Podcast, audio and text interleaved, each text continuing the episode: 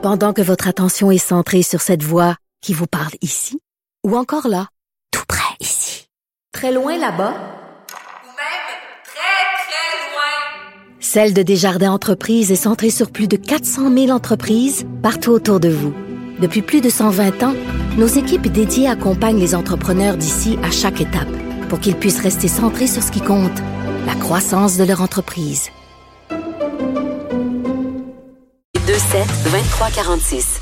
Alors, on sait que Justin Trudeau euh, est en train de négocier avec les gens de Wet'suwet'en. Il négocie, il discute, il tend la main, il parle, il pérore, etc. Et pendant ce temps-là, Kanawake, il y a toujours un blocus ferroviaire, il y a toujours des barricades. On fait quoi?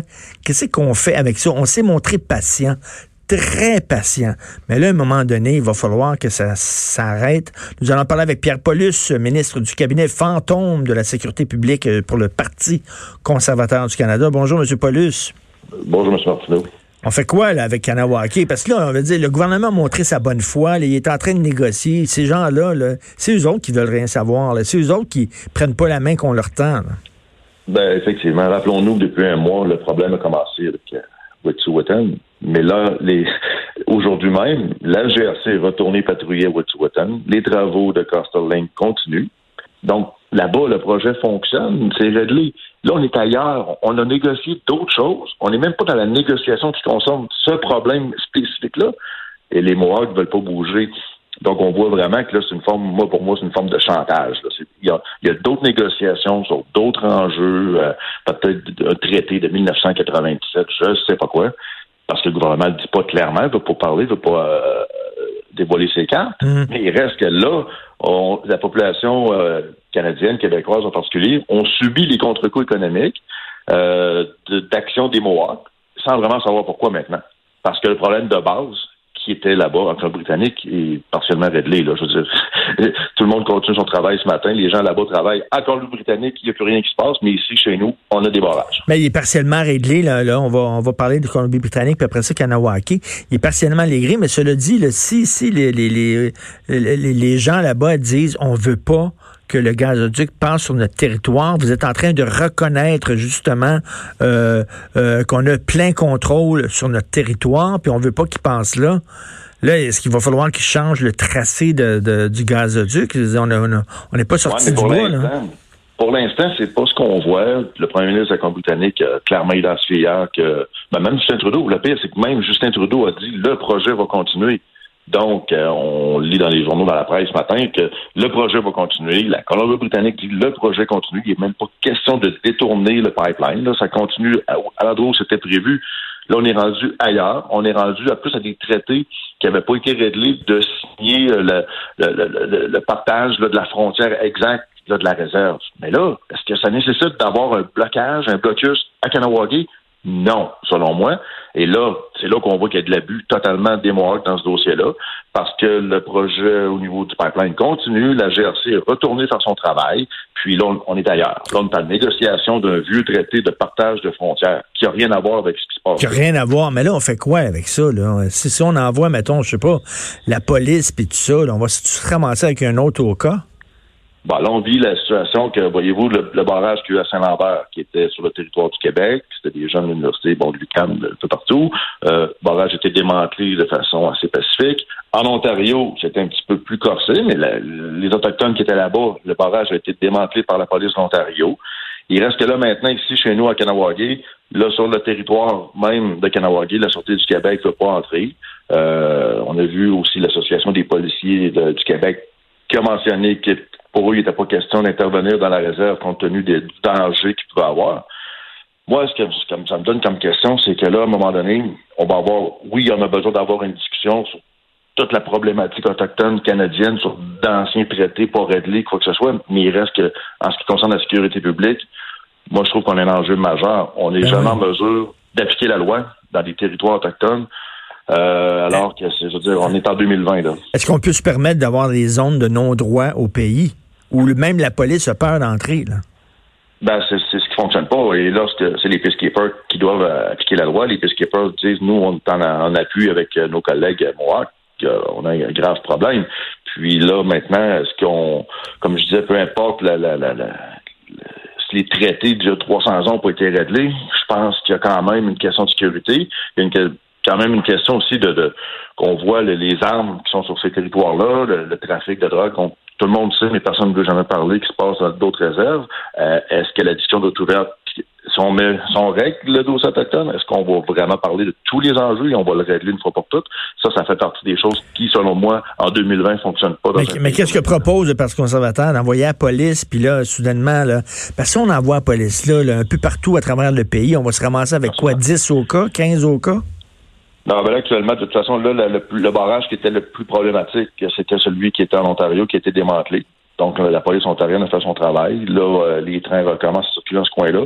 Celui de Kanawagé a un impact différent. Il y a un impact, mais différent. Là, je pense que on est plus là. Euh, il, y a, moyen de contourner pour aller passer ailleurs. Donc, c'est euh, il reste qu'en Gaspésie, il y a quand même un barrage là-bas. C'est plus les compagnies locales qui ont un problème économique pour eux important. je pense que le, de, à Kanawagé, l'impact est minime comparativement à ce qu'il y avait avant. Par contre, c'est le principe. Moi, je trouve que le principe de, de, laisser faire, euh, ça fonctionne pas. Mais là, il est un peu rendu trop tard. Il a fallu que dès le début, ça soit interdit. La problématique commence au début de la situation. Lorsqu'on commence à avoir des mouvements comme ça, faut interdire et imposer la loi, ce qui n'a pas été fait. Parce qu'après ça, ça va être quoi? Des groupes écoles, ben, on l'a vu, là, à Saint-Lambert, c'était même pas des Autochtones, c'était de la gauche radicale, c'était des gens, de, des universitaires, des étudiants, des anticapitalistes, des anticolonialistes. À un moment donné, on peut pas se permettre de, que ces gens-là bloquent des ponts puis des voies ferroviaires et tout ça. Mais ben, qu'est-ce que vous répondez aux gens, à certains commentateurs qui ont dit, oui, d'un côté, Justin Trudeau, il est trop mou, puis il parle trop, puis Jean Jean parle, parle, puis... Euh, il se fait aller les, babines, mais les bottines font rien. Mais de l'autre côté, les conservateurs ont un discours trop simpliste, trop gang-ho, trop vote en guerre, etc. Vous répondez quoi à ça? Ben, c'est sûr qu'on se. À la base, peu importe la solution qu'on amène, il y a souvent des gens qui vont nous critiquer, là. Ah Même si par la suite, on finit par dire, ouais, finalement, il y avait raison, c'est ce qu'on aurait dû faire.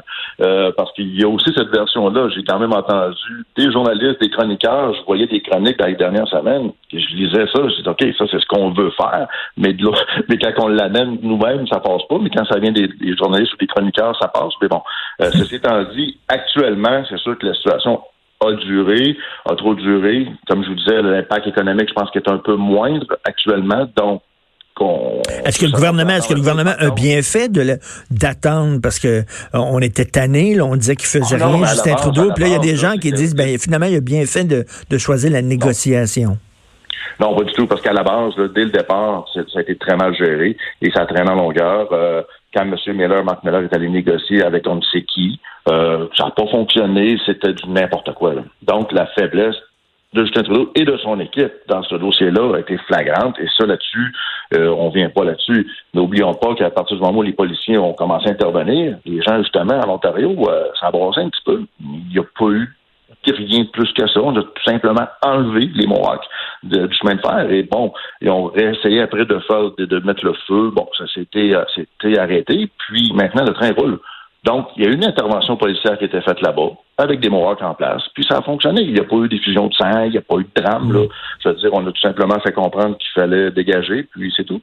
Donc, euh, c'est, pas... Euh, on peut créer la peur. J'ai, déjà mentionné aux journalistes à Ottawa en Scrum, j'ai dit, si vous dites et vous arrêtez pas de dire qu'il va y avoir effusion de sang, on, peut, on, finit par mettre ça dans la tête des gens et de provoquer. Hmm. Mais est-ce que de simplement dire qu'on va... Vous êtes dans une action illégale, on intervient, on vous retire de là. Et on, puis même faire des arrestations. J'ai pas vu aucune arrestation jusqu'à présent nulle part. Bon, c'est une, décision. Mais il reste que, pour nous, c'est respecter la loi. C'est la base d'un système démocratique. Ben puis là, de vivre avec les conséquences, on, on va voir les conséquences de laisser faire. Et dans le futur, il pourra avoir peut-être encore d'autres revendications de différents groupes, et on va revenir en disant ben, pourquoi eux, ils peuvent le faire, puis nous, on peut pas le faire. C'est ça, à un moment donné, tu peux pas permettre de prendre des mesures comme ça, puis sans, rien, sans jamais rien faire. Autre mollesse du gouvernement Trudeau, vous avez le coronavirus. Il disait hier, Justin Trudeau, là, le Canada n'est pas à risque. C'est quoi? On est protégé par une barrière particulière. On a, on a des lasers autour du pays, puis le virus ne peut pas passer. Pourquoi on n'est pas plus à risque que les autres Monsieur pays? Martineau, Monsieur Martineau, vous savez que dans le monde des licornes, il se passe jamais rien. Hein? non, sérieusement, sérieusement, effectivement, l'avantage du Canada, c'est que le territoire est grand et la, concentration de population est plus faible, c'est sûr, on a un avantage là géo stratégique, si on pourrait dire.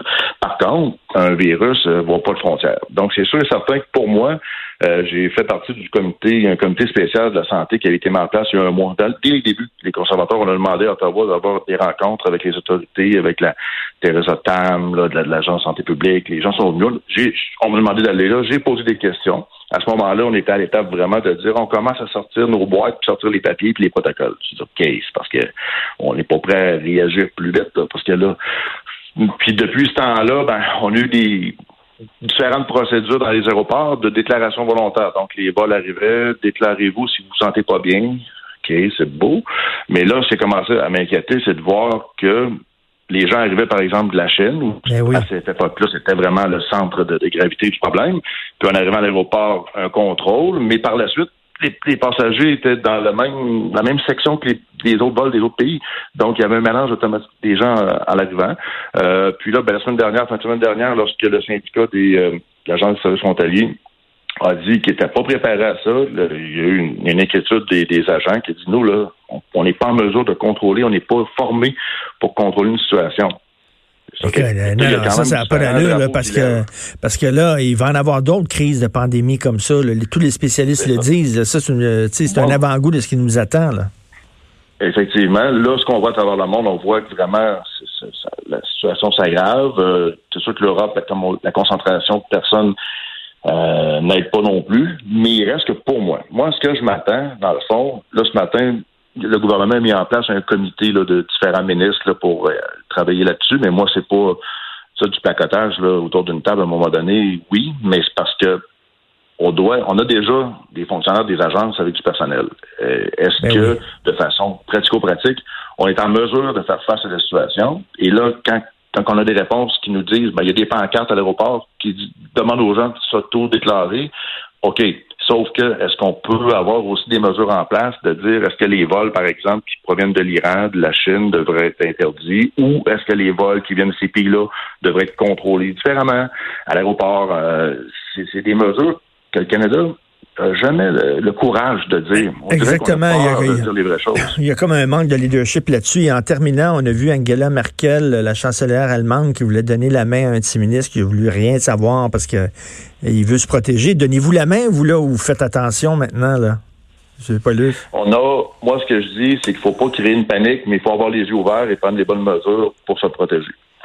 Tout à fait. Donc, euh, je vous laisse euh, remettre votre masque. Merci. Merci. Merci, euh, Pierre Paulus du Parti conservateur.